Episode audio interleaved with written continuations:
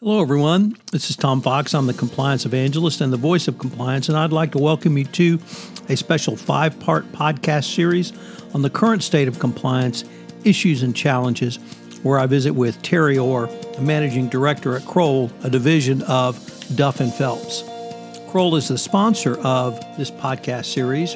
In this podcast series, we visit with Terry about his professional background, the current state of compliance through the lens of recent FCPA enforcement actions, and the evaluation of corporate compliance programs 2019 guidance. We consider some of the specific issues for compliance in the private equity arena and the increased importance of compliance in the ever changing healthcare space. First, a word about our sponsor, Kroll and Duff and Phelps. Kroll is a Leading provider of risk solutions for more than 45 years, Kroll has helped clients make confident risk management decisions about people, assets, operations, and security through a wide range of investigations, cybersecurity, due diligence, and compliance, physical and operational security, and data and information management services. For more information on Kroll, visit Kroll's website, www.kroll.com. Duff and Phelps the parent of Kroll is the global advisor that protects, restores, and maximizes value for clients in the areas of valuation, corporate finance, investigations, disputes, cybersecurity compliance, regulatory matters, and other government related issues. Duff and Phelps works with clients across diverse sectors, mitigating risk to assets, operations, and people. With Kroll, a division of Duff and Phelps since 2004, the firm has nearly 3,500 professionals in 28 countries around the world more information on Duff and Phelps, visit their website, www.duffandphelps.com. In this episode, we look at the recent evaluation of corporate compliance programs 2019 guidance issued by the Department of Justice in April of this year. Hello, everyone. This is Tom Fox back for another episode with Terry Orr. We are going to take up the Department of Justice's most recent pronouncement on corporate compliance programs, which appeared in April 2019 in the form of the Evaluation of Corporate Compliance Programs 2019 guidance. First of all, Terry, uh, welcome back. Thanks, Tom.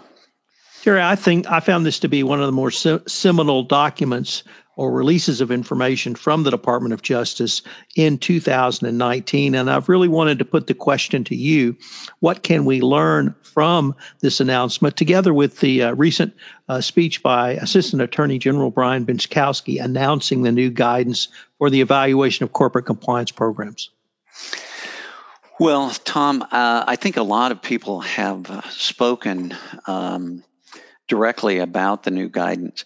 Um, what I'm going to attempt to do today is talk a little bit about um, the changes um, in this guidance uh, from what was um, informal guidance issued by the fraud section of the criminal division in 2017. While it's more of a change in form than substance, I think there are sig- some significant changes that uh, should be considered, and that's what I'm going to try to highlight. So, uh, what were some of the major differences uh, you noted?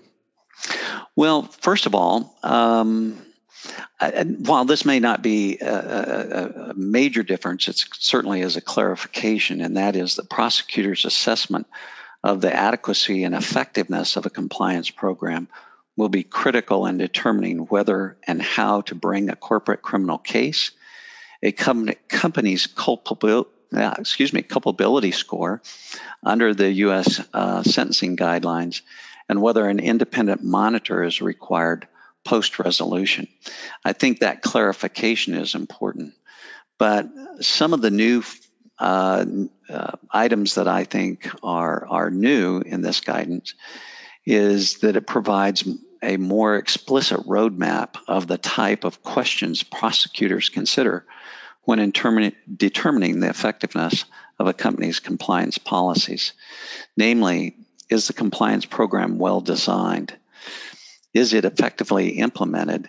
And does it actually work in practice? Under the current guidance, there is an increased focus on the roles of senior and middle management in enforcing a compliance program. Prosecutors will ask Did senior management encourage a culture of compliance? Um, the DOJ will look for specific occasions when managers encouraged employees to act unethically or to achieve a business obje- objective? Or did senior management demonstrate leadership in the company's compliance and remediation effort? Did the company seek feedback from employees about the performance of senior management to better understand the efficacy of the company's messaging or compliance? And I think that's important, uh, a, a, a, an important change. Another is the new guidance is specific, specifically instructs prosecutors to assess whether a company's internal audit function is identifying issues relevant to the risk that should be addressed by the compliance program. The guidance instructs prosecutors to consider the process by which internal audit determines the location, frequency, and types of audits it conducts. Again, I think that's um, a more in depth roadmap and guidance that uh, is provided in, in um, this recent um, uh, in, in, the recent guidance. The updated guidance also suggests that companies can enhance training programs by incorporating practical advice or case studies to address real life scenarios. Additionally, the new guidance looks to whether a company measures the effectiveness of compliance training and whether there is remedial training for employees who fail to pass compliance tests. Again, I think this is a significant change and uh, one that um, compliance officers uh, definitely needs to note and, and consider in making changes to their compliance programs. Finally, the, the last area is the new guidance reflects an increased interest in corporate anonymous reporting mechanisms, noting that confidential reporting mechanisms are highly substantiating of whether a company has established corporate governance mechanisms that can effectively detect and prevent misconduct. The revised guidance specifically tasks the prosecutor with ascertaining whether a company has an anonymous mechanism in place, and if not, why. And if it does exist, the DOJ will further inquire as to whether the mechanisms have been utilized and whether the company has created a workplace environment without fear of retaliation for reporting complaints. I think those are some of the, the highlights that I noted um, and differences in the new guidance.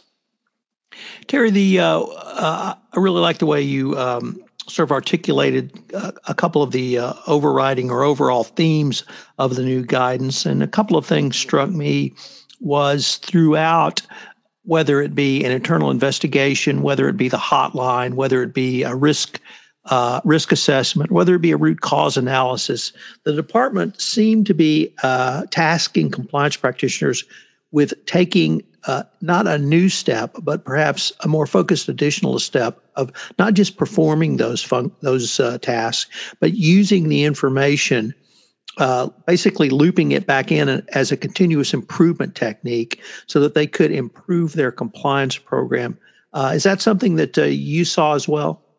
I, I do. Um, certainly, the you know the feedback on on uh, senior management, middle management's performance, uh, how things are working. You know, the focus on whether the compliance program, the internal control structure, uh, is working effectively, and what they are considering as risk. Um, requires continuous monitoring and reassessment of those uh, risks, how you're uh, testing to um, make sure that your compliance program is addressing those risks, and the continuous measurement of management's, senior middle management's involvement in, in um, supporting the company's efforts. And then finally, to emphasize uh, the point that you ask about is um, in your training programs, uh, the assessment of how people are um, uh, responding to or, or um, learning from what uh, the effectiveness of those training programs and, and, and for employees that uh, don't do well in, in, the program? Is there some kind of remediational training that is performed? I think those, all of those things, um, address that continuous learning loop that you um, that you mentioned.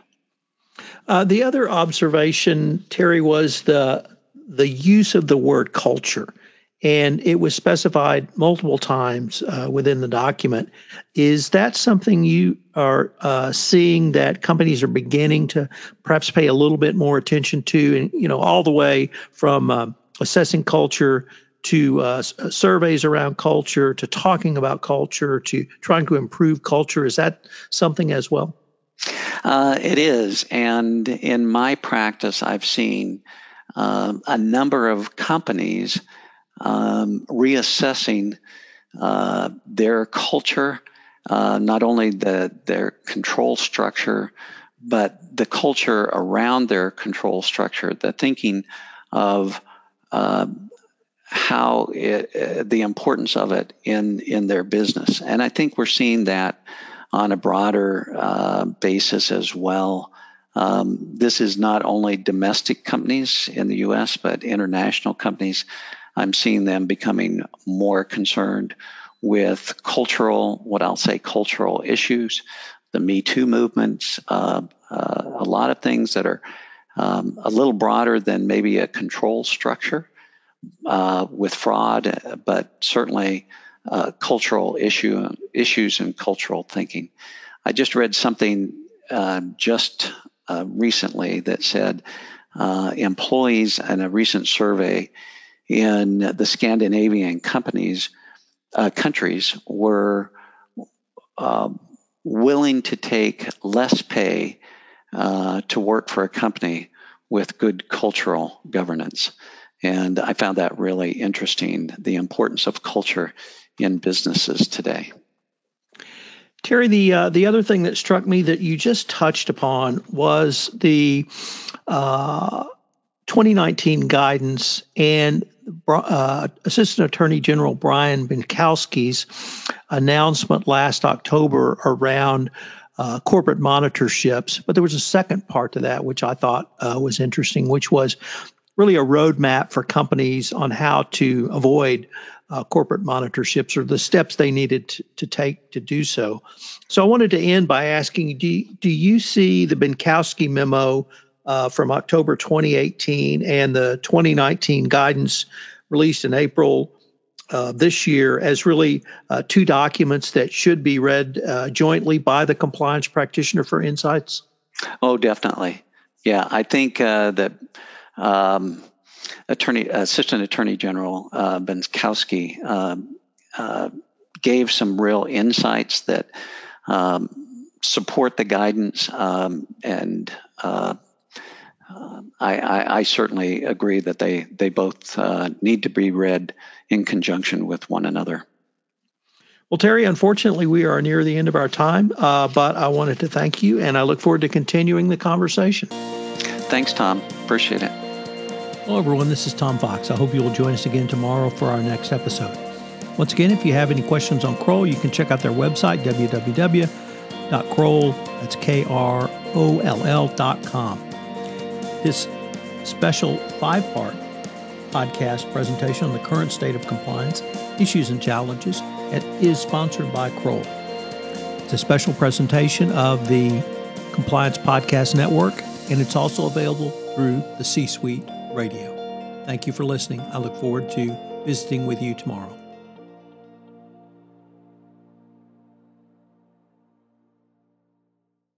This podcast is a part of the C Suite Radio Network.